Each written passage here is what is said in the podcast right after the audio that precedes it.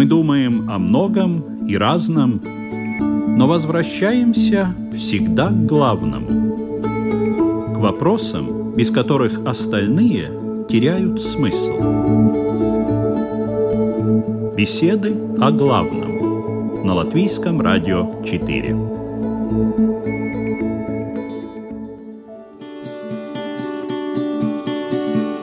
Здравствуйте! Программа «Беседы о главном» будет звучать в ближайшие 45 минут. Выделите, пожалуйста, это время для того, чтобы подумать о вечных ценностях.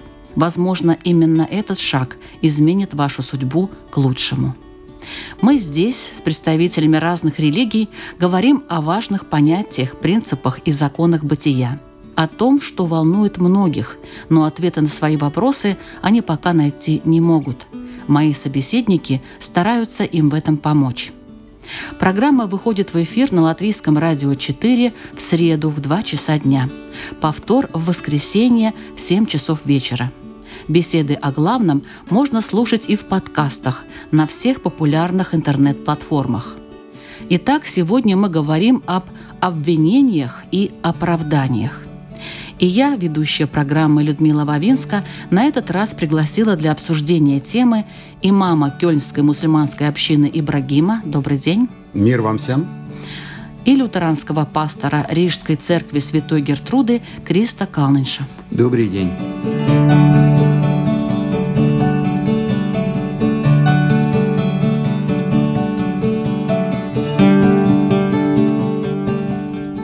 Всегда интересовало, можно ли прожить жизнь так, чтобы не нарушить ни одного духовного правила или закона. Кажется, нет таких людей, которые исполняли бы все, что предписано. Может, это просто недостижимо?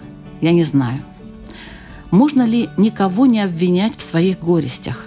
И надо ли оправдывать тех, кто приступает черту? Обвинение и оправдание – две стороны одного процесса – разговора со своей совестью – Именно со своей.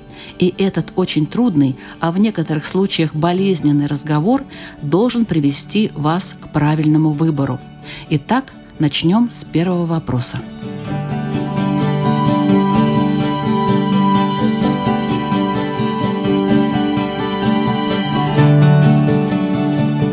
Может ли человек прожить жизнь, не совершив ничего против законов Бога?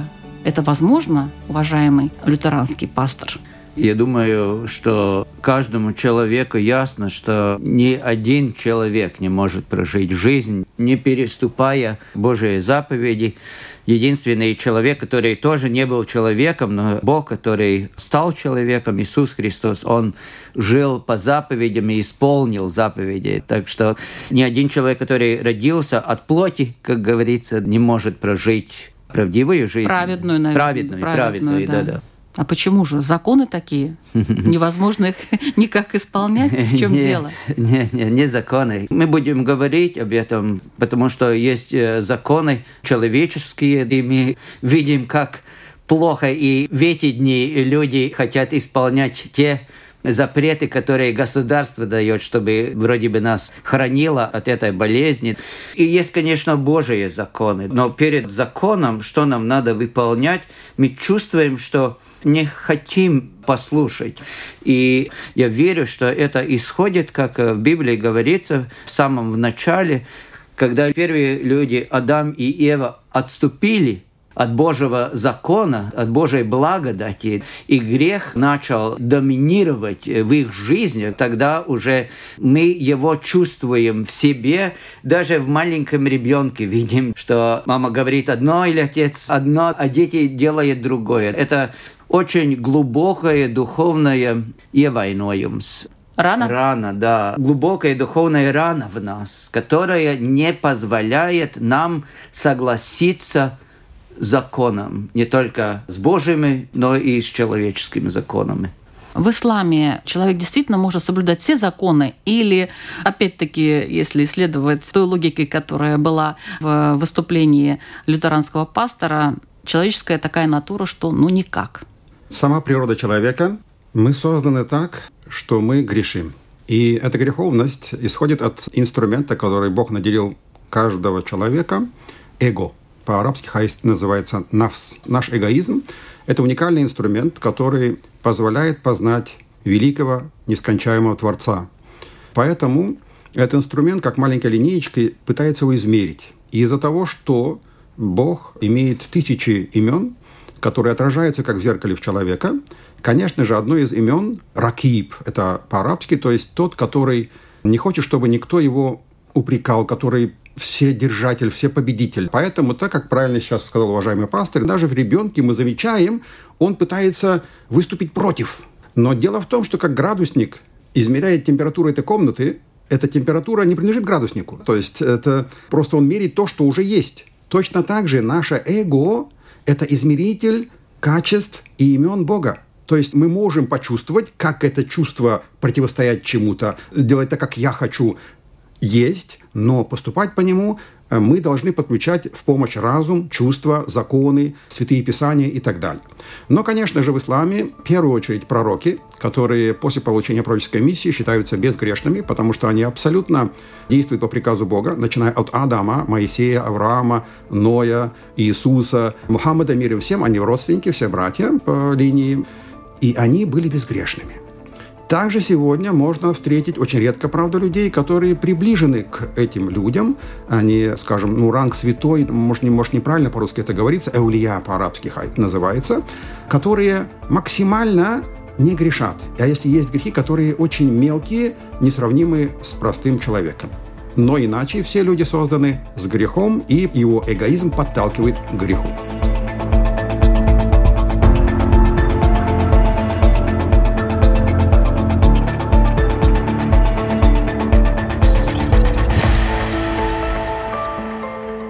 А почему мы так боимся обвинений?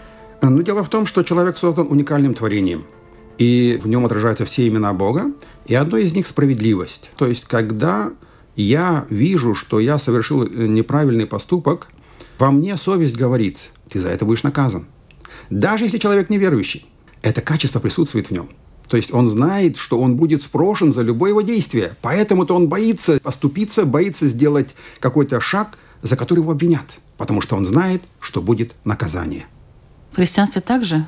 По священным писаниям, если смотреть, Адам и Ева, они когда жили в райском саду, еще не переступили Божию заповеди. Они были полностью под Божьей благодати, и они поступали по заповеди Божьим. А когда они уже отступили и переступили эту заповедь, тогда в них вошел в страх от наказания. Они скрылись. И вот это тоже мы в себя и чувствуем. И тоже очень интересно, даже очень маленькое дитя уже понимает, что это хорошее, доброе, а что это уже плохое, что я сделал. И я полностью соглашаюсь, что Бог оставил этот голос Совесть. И совесть нам говорит, да, ты переступил. И, например, вот мы помним себя как детей, и мы переступили. Что-то, что родители сказали, ну не делай. И мы знаем, что родители наш любят, мы знаем, что мы очень драгоценны для них, но в то время, как мы переступаем, и изменяется понимание родителей, и мы как бы в них видим этот авторитет, который может нас наказать и мы в то время начинаем боиться и скрывать наш грех. Это только первое такое духовное свойство – совесть, но очень важное, потому что она научает нас, когда мы рождаемся, и, конечно, в семье, и в сообществе, и в религии, уже очень рано понять, что ты можешь делать добрые дела, и тогда уже ты получаешь какую-то благость, а если ты переступаешь, ты получаешь наказание. Но это только первая ступень, я бы сказал, такая в христианской духовности, это соотношение с Богом, это рабственная совесть, когда ты делаешь какие-то вещи или не делаешь, потому что ты боишься наказания. Это только первая духовная степень. А в таком случае можно ли винить в чем-то только себя, например? смотря с какой стороны посмотреть. То есть нельзя смотреть однозначно, да, вот все, что-то в любой поступок, я виноват. Нет, конечно. Потому что в Коране Аллах часто упоминает и подводит нас к справедливости. Конечно же, жизнь – это уникальная, тонкая штука, да не так-то уж она проста, но в то же время она уникальна, отличается от других созданий, например, животных растений, поэтому мы уникальны. Поэтому винить себя, опять же, нужно внимательно смотреть, в какой ситуации. Если действительно я вижу, что мой эгоизм подтолкнул меня к какому-то греху или какой-то ошибке, конечно же, я обязан себя винить. Я должен максимально исправить эту ошибку. То есть я должен постоянно чувствовать, в чем... А что значит мой эгоизм подтолкнул? Потому что этот эгоизм – это инструмент, который как сказал пророк Сулейман, Соломон, в Библии тоже это есть, по-моему, в Коране это проходит. Мое эго постоянно подталкивает к плохому, только если не смилуется мой Бог. Почему? Потому что эго, подталкивая к греху, и когда я согрешаю, в этой темноте моей греха я, как уже много раз мы говорили, вижу прощение Творца, я вижу Его милость, я вижу Его совершенство и так далее. Поэтому все проблемы идут от эгоизма. И он слеп. Это инструмент получения наслаждений. То есть просто, чтобы мне было хорошо. Поэтому он подталкивает меня к плохому. Обмани, укради, отдохни, не работай и так далее. Поэтому он подталкивает меня к греху, и поэтому я обязан себя в первую очередь винить. А потом уже смотреть действительно, может быть, не с моей стороны была вина, то есть это уже смотреть по справедливости. Интересно, я слушаю, что имам говорит, и я думаю, мы в христианской религии говорим о том, вот этот эго – это падший человек. Это полностью человек, который отвратился от Бога, и он переменился. И одно качество, которое доминирует, это гордость. А гордость никогда не любит винить себя. Гордый человек, он всегда найдет обстоятельства, он всегда будет винить другого человека. Я думаю, что в каждой религии, и христианской религии, мы научаемся духовному э, развлечению. Мы начинаем понять, что, конечно, есть обстоятельства. И я не знаю, как в исламе, но в христианстве э, есть много, Христос говорит, апостол говорит о том, что не осуди других людей. Не осуди, потому что ты не знаешь, в каких обстоятельствах произошло, какая ситуация была, что с этим человеком творится. Например, очень такая большая стигма в нашем сообществе есть тюрьма мы не пойдем, там одни там преступники. А мы шли годами и в женской тюрьме, и в мужской тюрьме. И я знаю, как это случилось, что люди, вот вроде бы нас, как они там попали, что случилось, какой неправильный выбор они сделали. И там такие ситуации, и мы не знаем, как бы мы поступили в этой ситуации. И я думаю, вот это очень... А вот интересно, они там себя винят? Есть такие, которые винят, и которые говорят, да, это по моей вине. А каких больше? Я бы сказал 50 на 50. Есть такие, которые, конечно, говорят, это не моя вина, я не сделал и так далее. Но ты уже видишь таким духовным глазами, что человек просто оправдывает. Он не хочет, потому что для гордости, для человеческой гордости очень трудно себя видеть виновным, потому что если я вижу себя виновным, тогда я уже обязан исправиться и обязан смириться, и обязан сказать, да, я согрешил, простите меня, и я принимаю то, что со мной э, случается. Но вот это очень такой духовный предмет, в котором человек очень трудно прийти к тому, чтобы сказать, да, вот я загрешил. Ну, даже человечески. Мы день за днем видим, как нам трудно сказать другому человеку, прости, я не то, не то, не то сделал.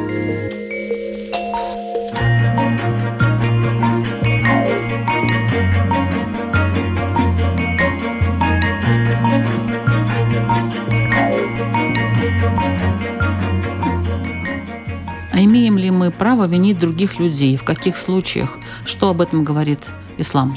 Опять такая же ситуация, то есть в зависимости от ситуации. Если действительно кто-то поправил мои права, я обязан или имею право, чтобы справедливость восторжествовала, потребовать свои права обратно. Человеку даны три основных качества, которые не ограничены, не обузданы. Это знании, это в наслаждении и это в гневе. И разумом, и другими, как я уже сказал, писаниях, и законами, и чувствами мы должны их контролировать. Помните, мы приводили много раз пример, когда, допустим, за рулем ты едешь на машине по трассе, по автобаму, ты обязан вливаться в общую систему по закону. Чуть-чуть влево руль, поправляешь вправо, вправо, значит, влево и так далее. Слишком притормозишь, в тебя врежутся. Точно так же и здесь. То есть мы имеем право простить, когда против нас что-то кто-то сделал. А винить? Винить других, конечно, можем. Простить другим, это я, видать, я с, той темы перехлестнул, а, скажем, простить другим, когда кто-то нагрешил против кого-то, не имея права. Представьте, если судья будет всех прощать, да, из-за того, что он жалостливый, тогда он попрет все права тех подданных. А судья законами человеческими, так сказать, которые приняты в этом да, обществе. Да, но эти гражданские законы, э, давайте не будем забывать, что все гражданские законы взяты откуда? Из религий. И все святые свитки и книги, четыре большие книги от Бога, как Старый Тестамент, Новый Тестамент, книга Дауду и книга Мухаммаду Мирим, все гражданские законы взяты от них. Не убей, не укради и так далее. Это все от них, это все отражение их, понимаете? Поэтому, конечно же, обвинять человека за его поступок мы имеем право. И обвинять имеем право, в отношении себя мы можем простить ему это, а в отношении других простить не имеем права. Мы должны справедливо судить по гражданскому закону, который автоматически практически является божественным законом. Не всегда, я вам скажу. Не всегда. У меня есть очень хороший знакомый адвокат в Германии, который мне говорит, слушай, Ибраим, говорит, вот тот закон, который вчера или в прошлом году я судил, говорит, или пытался защитить от наказания там человека, сегодня он уже свободен, закон поменялся. В гражданском праве, к сожалению, есть много недостатков, а в божественных законах нет. Потому мы сейчас о них и говорим, Спасибо. большей частью. Спасибо. Я думаю, можем ли мы обвинить других людей? Я думаю, что это, конечно, зависит от цели. Почему мы хотим их обвинить? Ну, потому что они виноваты, наверное, по нашему ну, мнению. Ну вот, если человек что-то сделал для меня, тогда, если это закон, который он переступил, Конечно, я тогда могу его обвинить и привести к судьям. И я учился в полицейской академии. И есть презумпции невиновности. И даже я говорю, что Ибрахим что-нибудь сделал плохое для меня, и я его привожу на суд, тогда не он должен оправдываться, что он невинен, но я должен доказать, что он этого делал. И после только суда если суд решит, да, вот Ибрагим виновен, тогда он будет, а если он оправдан, тогда он будет оправдан. Чем хороши наши программы? Нет у нас этого всего, понимаете? Ни полицейской академии у нас никакой нету, ни каких-то там э, человеческих законов, есть только Божьи законы. И тут угу. про высший суд мы говорили, у нас была отдельная программа угу. про высший суд, угу. а суд человеческий вот такой. И тут уже должны быть какие-то свои правила. Я знаю, что в православии не принято винить других людей. По моей вине, по моей вине, по моей величайшей вине. Вот таким вот образом. То есть в любом случае это вина человека. Или он спровоцировал, или он находился не в том месте, или не там родился, не там пригодился, или что-то еще произошло. Я поняла, что в исламе это не так. Конечно. И я хотел бы сделать ударение на этом. Я не зря упомянул, что есть три больших чувства. Одно из них – чувство гнева, которое не ограничено в человеке. Богом не ограничено. То есть, если я гневюсь, я могу, скажем, разрушить весь мир. А, и кстати, а почему примеры. не ограничено? Вот, в том-то и кроется почему? смысл испытания. Это испытание не ограничено разума, силы разума, силы гнева и силы наслаждений. И это и есть испытание для человека, который должен религией, разумом контролируя, подчинить свою гордость, свои качества воле Бога, воле Творца. Если теперь представьте, как мы будем делать с огромным уважением, я ничего не имею против православных, но если мы будем поступать, всех прощать, представьте теперь человек с неограниченной гневом, как, скажем, ну, извиняюсь, не знаю, будет это уместно ли, Гитлер, например. Его никто не остановил, не осудил.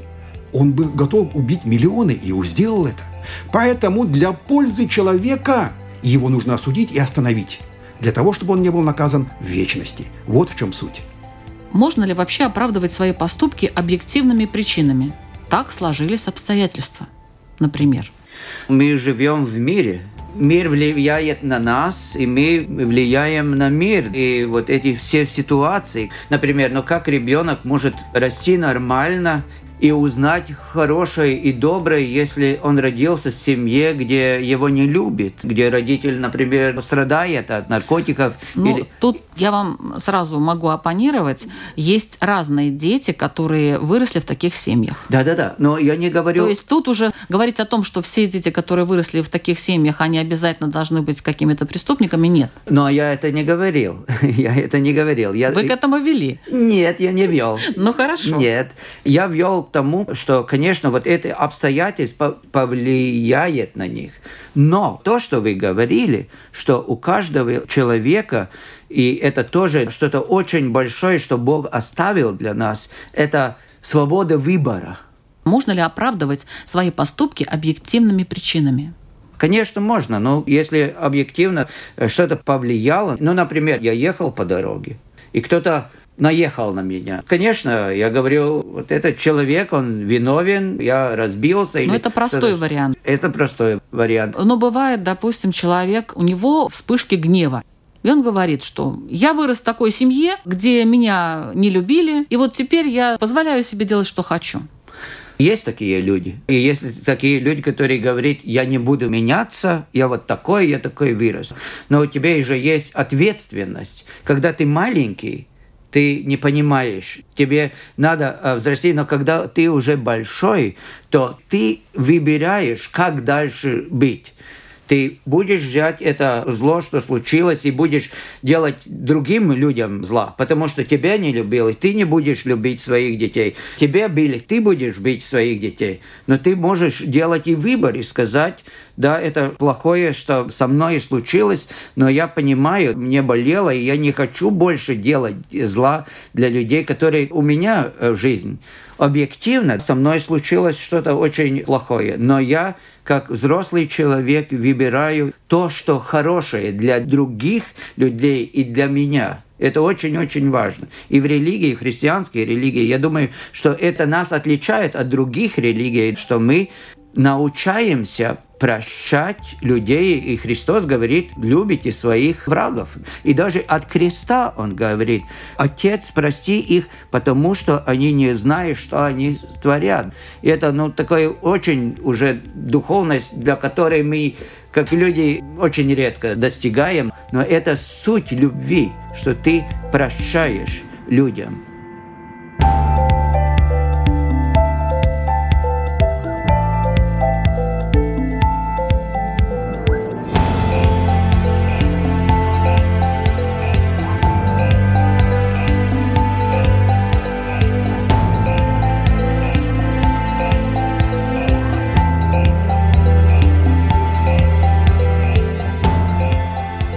Меня был очень прекрасный такой учитель по вождению. И он мне, когда я пару раз опоздал на уроки вождения, он так э, с юмором сказал, «Да что вы говорите? такой час после обеда в Кёльне, и чтобы вы опоздали, и когда вы едете на машине, это невозможно. То есть это был такой сарказм, юмор, потому что это как раз-таки пик э, движения. Конечно же, мы все люди разумные. Если сейчас, скажем, в пятницу после обеда Латвия практически заклинивает движение из-за пробок, то если я буду скажем, отмазываться или говорить, что я опоздал, видите ли, из-за движения, это будет непринятым оправданием, потому что я живу в Риге, скажем, и я знаю, что в этот час пик я должен выйти заранее. То есть это оправдание не будет принято. Это если мы о мелком говорим. Или действительно случилась авария, там, перелом ноги 5-10, да, то, конечно же, это оправдание может быть принято и должно быть принято.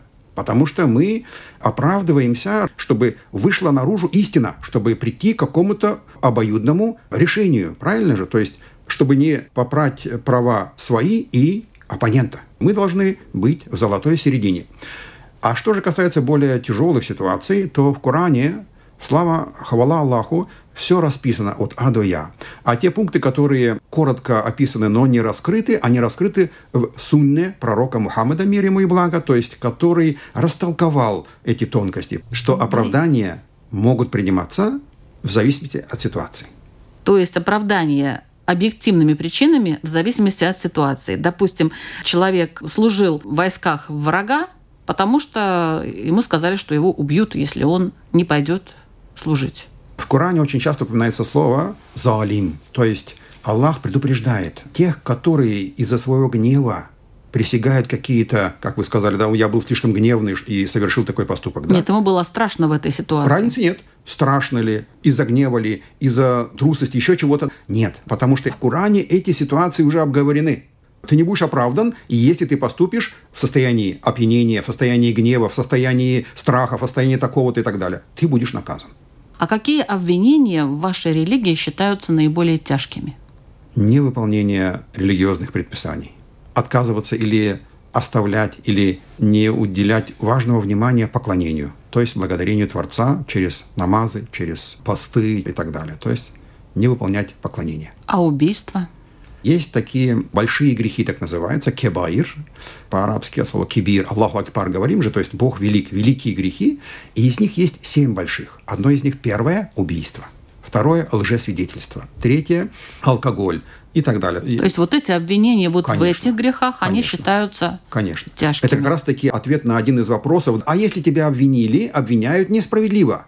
Куран говорит, осторожней, есть наказание ада. Не имеешь права лжесвидетельствовать не имеешь права наклеветать на человека. В христианстве самый тяжкий грех – это какой? Ну, я бы сказал, что это грех против первой заповеди, это неверие и отступление от Бога.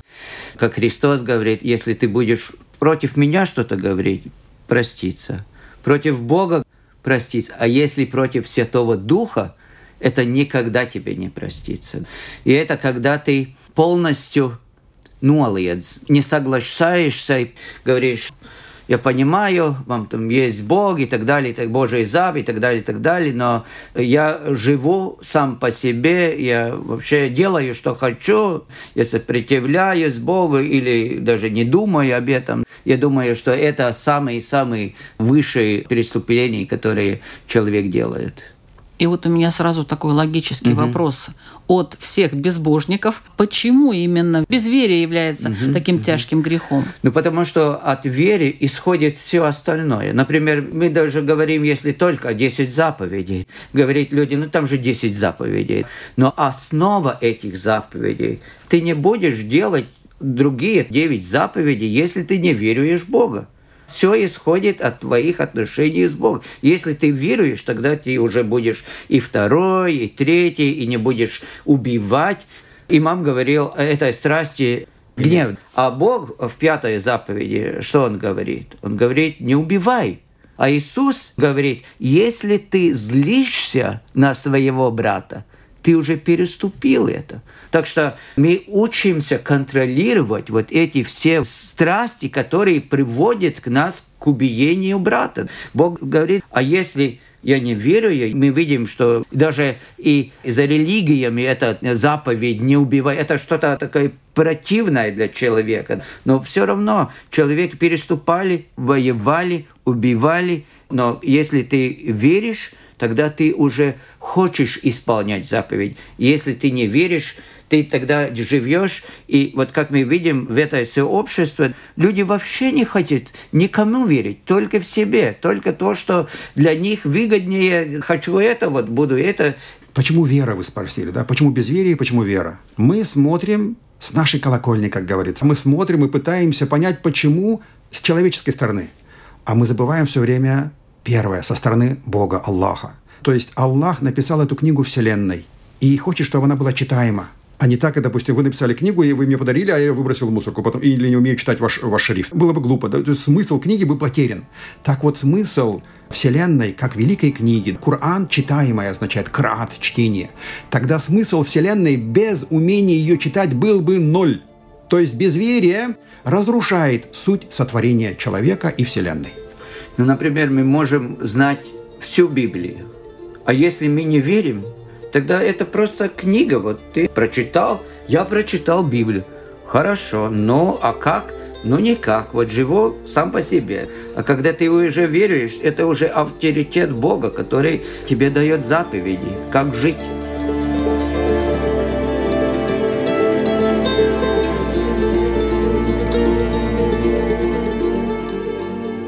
Я напоминаю, что вы слушаете программу «Беседы о главном».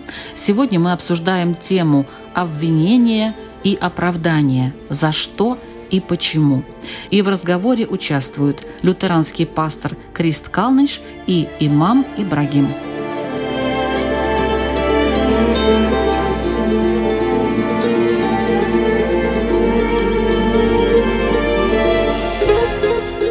Я думаю, очень незначительный аспект чисто религический, потому что оправдание – это и суть, например, христианства. Мы перед Богом хотим оправдаться. Есть такой аспект тоже каком-то плане, да, но стоит ли оправдываться перед Богом, если ты как бы совершил, стоит. лучше повиниться, а не оправдываться. Ну, да, но, Потому но... что когда ты повинился, ты признаешь свою вину. Когда ты оправдываешься, ты да. пытаешься сказать, что нет, я в принципе был хорошим, ну все так произошло, знаешь, э, так вот получилось, Господи, ну, что вот, ну вот так вот. Но в христианской религии очень понятно, что сам человек не может оправдаться перед Богом. Но да. очень хочет очень хочет, но через веру Христа Христос становится тем, который приносит оправдание для человеческого рода. И верую в Христа ты принимаешь его оправдание. Вот как раз это и okay. тема и есть, кому нужны наши оправдания. И за оправданием всегда следует прощение. В исламе так. В первую очередь, если мы говорим о Боге, то, конечно же, Богу не нужны наши оправдания, Он видит все и слышит всех. Обычно к оправданию подталкивается, опять же, мой эгоизм и шайтан, сатана, у которого мой эгоизм берет уроки, когда тот нашептывает. Поэтому, оправдываясь перед Богом, это просто смешно и польщаем сатану, который рад тому, что мы оправдываемся. А если же оправдываться перед людьми, Опять же я сказал, для того, чтобы найти истину, для того, чтобы восторжествовала справедливость, то это дозволено и это прекрасно. Потому что Коран постоянно подталкивает быть справедливым ко всем, а справедливость требует и обвинения, и оправдания. А всегда ли за оправданием следует прощение? Или не всегда все-таки? Если оправдание понимать как под извинением, то есть я пытаюсь извиниться, показать, что я вроде как бы понимаю свою ошибку, если опять же перед Богом, то, конечно же, Бог, Аллах говорит в Коране, если даже у тебя будут грехи, как пены на берегу моря, приди ко мне с покаянием, и я прощу тебя. То есть он будет прощен. А перед людьми, опять же, по справедливости. Значит, оправдание – это не то, что я как бы признаю свою вину. Я пытаюсь оправдаться, оправдаться да. Вокруг правды. О, правда. Да, вокруг правды это все.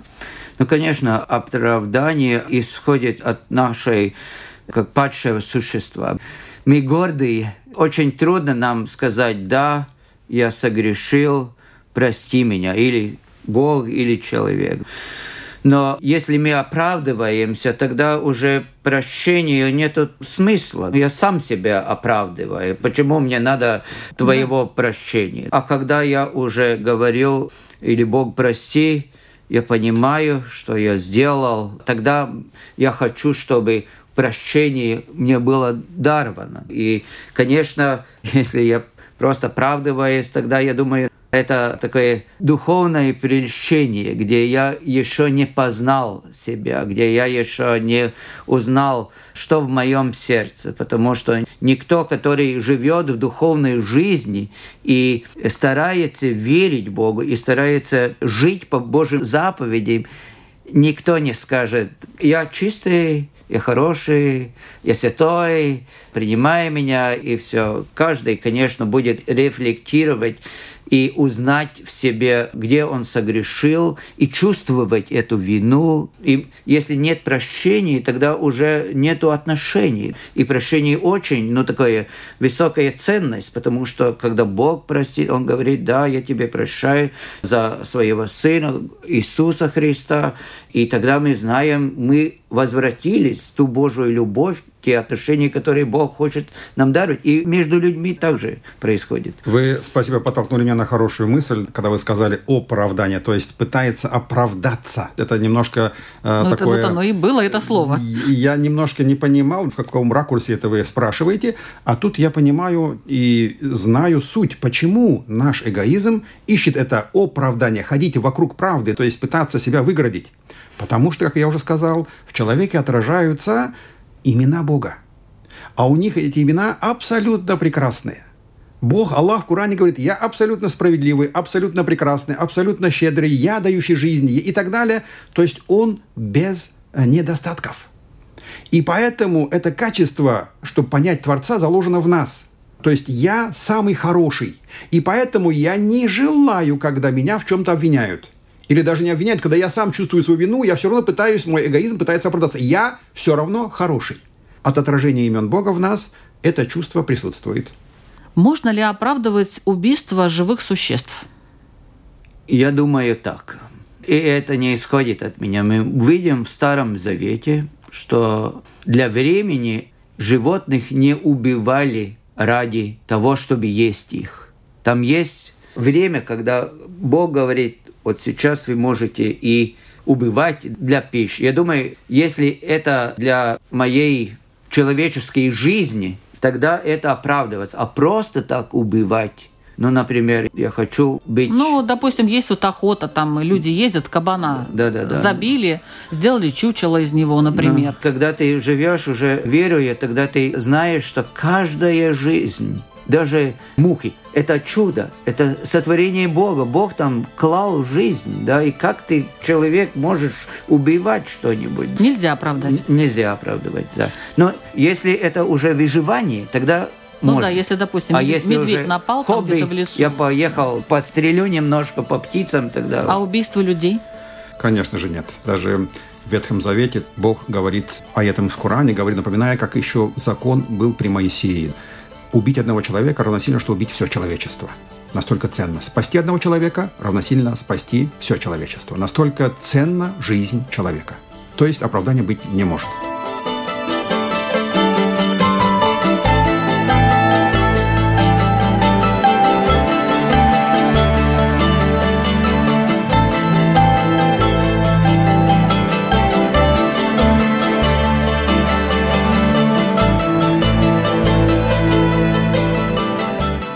Как надо реагировать на ложные обвинения? Аллах в Коране предупреждает, бойтесь клеветы, потому что за нее будет наказание геной, наказание адом. Тем самым человек постоянно в страхе от этого запрета должен себя контролировать, кого-то ложно, чтобы не обвинил. А как реагировать самому на ложное обвинение, если человека вот обвинили – как ему на это реагировать? Опять же, смотря в какой, да. Если, скажем, в тяжелом грехе, в убийстве, то я имею право полностью защищаться и пытать искать правды. А если не в тяжелом? А если не в тяжелом, то, опять же, если помимо по отношению ко мне, могу простить. Потому что человек склонен к греху, склонен к ошибке. Ну, скажем, кто-то меня обидел, мой сосед, мои родственники. Прости и будь Наговорил будешь прощенным. Да? Наговорил что-то, да. Mm. Прости и будешь прощенным. В арабском есть такое выражение «мандакадука». Как аукнется, так и откликнется. То есть, если кто-то на вас наговорил, значит, первое, есть доля судьбы или вы действительно чем-то заслуживаете, или же автоматически простить этого человека, чтобы ему потом не пришло это как бумерангом в ответ. Можно ли оправдывать что-то незнанием? Я не знал, что, и поэтому вот так произошло. Это, конечно, очень сложный вопрос, но в принципе нельзя оправдывать незнанием. Конечно, знания даны, чтобы мы поняли, в чем суть дела, и поняли, как делать. Но если уже существует закон, а ты его не знаешь, но ты переступляешь, тогда это уже почему ты не знаешь его. Откуда вот это незнание? И мы видим, и в мире у нас есть законы, если ты даже не знаешь их, если ты совершишь преступление, тогда ты будешь наказан.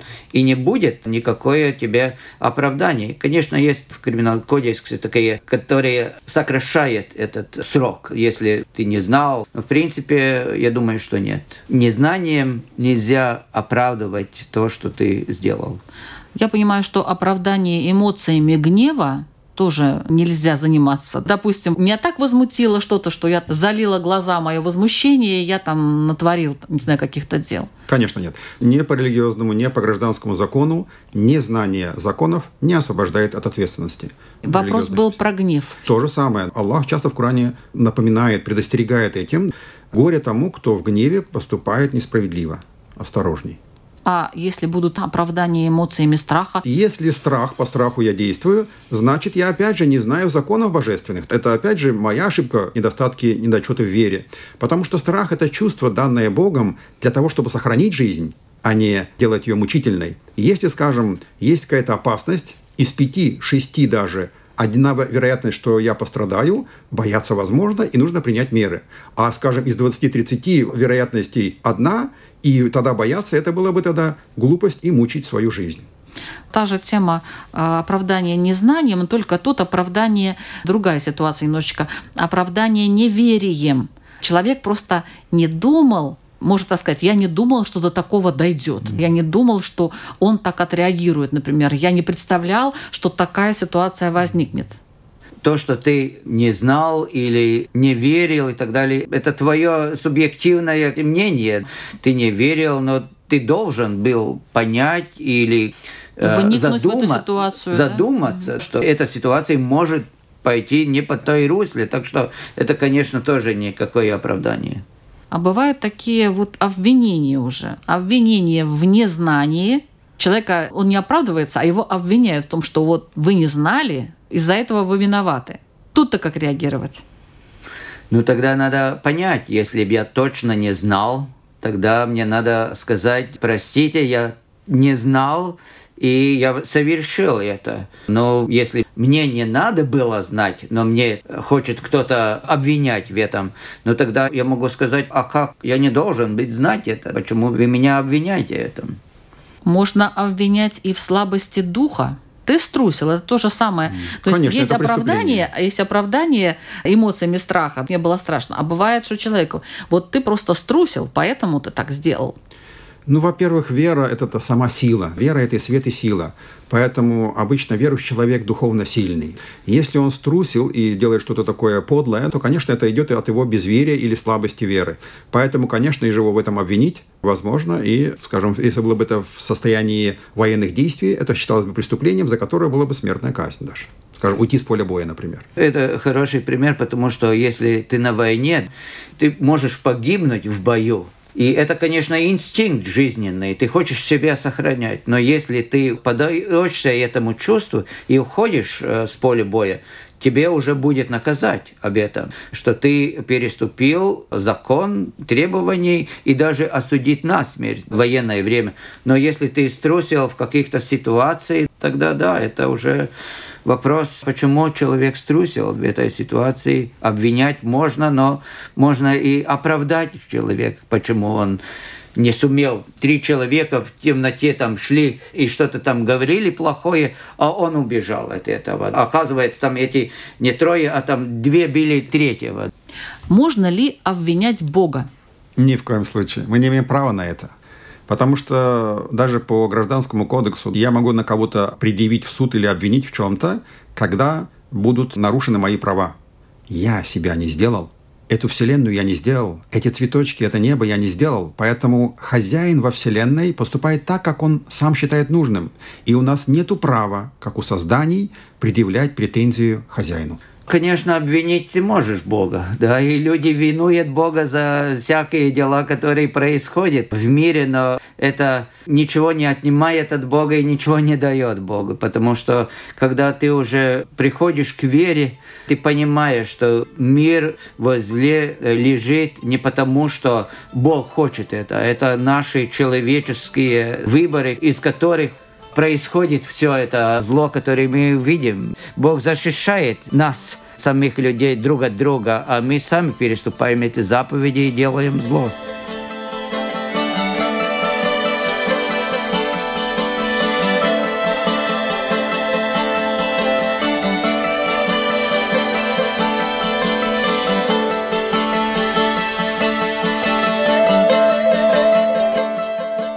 Заканчивая передачу, я попрошу наших участников задать свои вопросы радиослушателям, чтобы вы, уважаемые слушатели, по этой теме, напомню, тема обвинения и оправдания, за что и почему, могли сделать такой внутренний духовный урок. Первый вопрос задает лютеранский пастор Крист Калныч. Я бы хотел задать такой вопрос. Мы все в один момент придем к Богу. И Бог будет спрашивать нас, вот я тебе дал жизнь, прекрасную жизнь, и там было много возможностей, а ты истратил их. Что мы будем ответить ему? Будем ли мы оправдываться да, да, будем, или обвинять да, кого-то? Будем мы или оправдывать, или обвинять. Имам Ибрагим, ваш вопрос. Ну, практически это мой вопрос, и я присоединяюсь к этому же вопросу. Как человек готовится к тому, чтобы, представ перед Творцом, перед Аллахом, оправдываясь за те подарки, которые он получил в этой жизни, и не быть наказанным? Готовится ли он к этому? Спасибо большое. Вы слушали программу «Беседы о главном». Ведущая Людмила Вавинска. Всего доброго.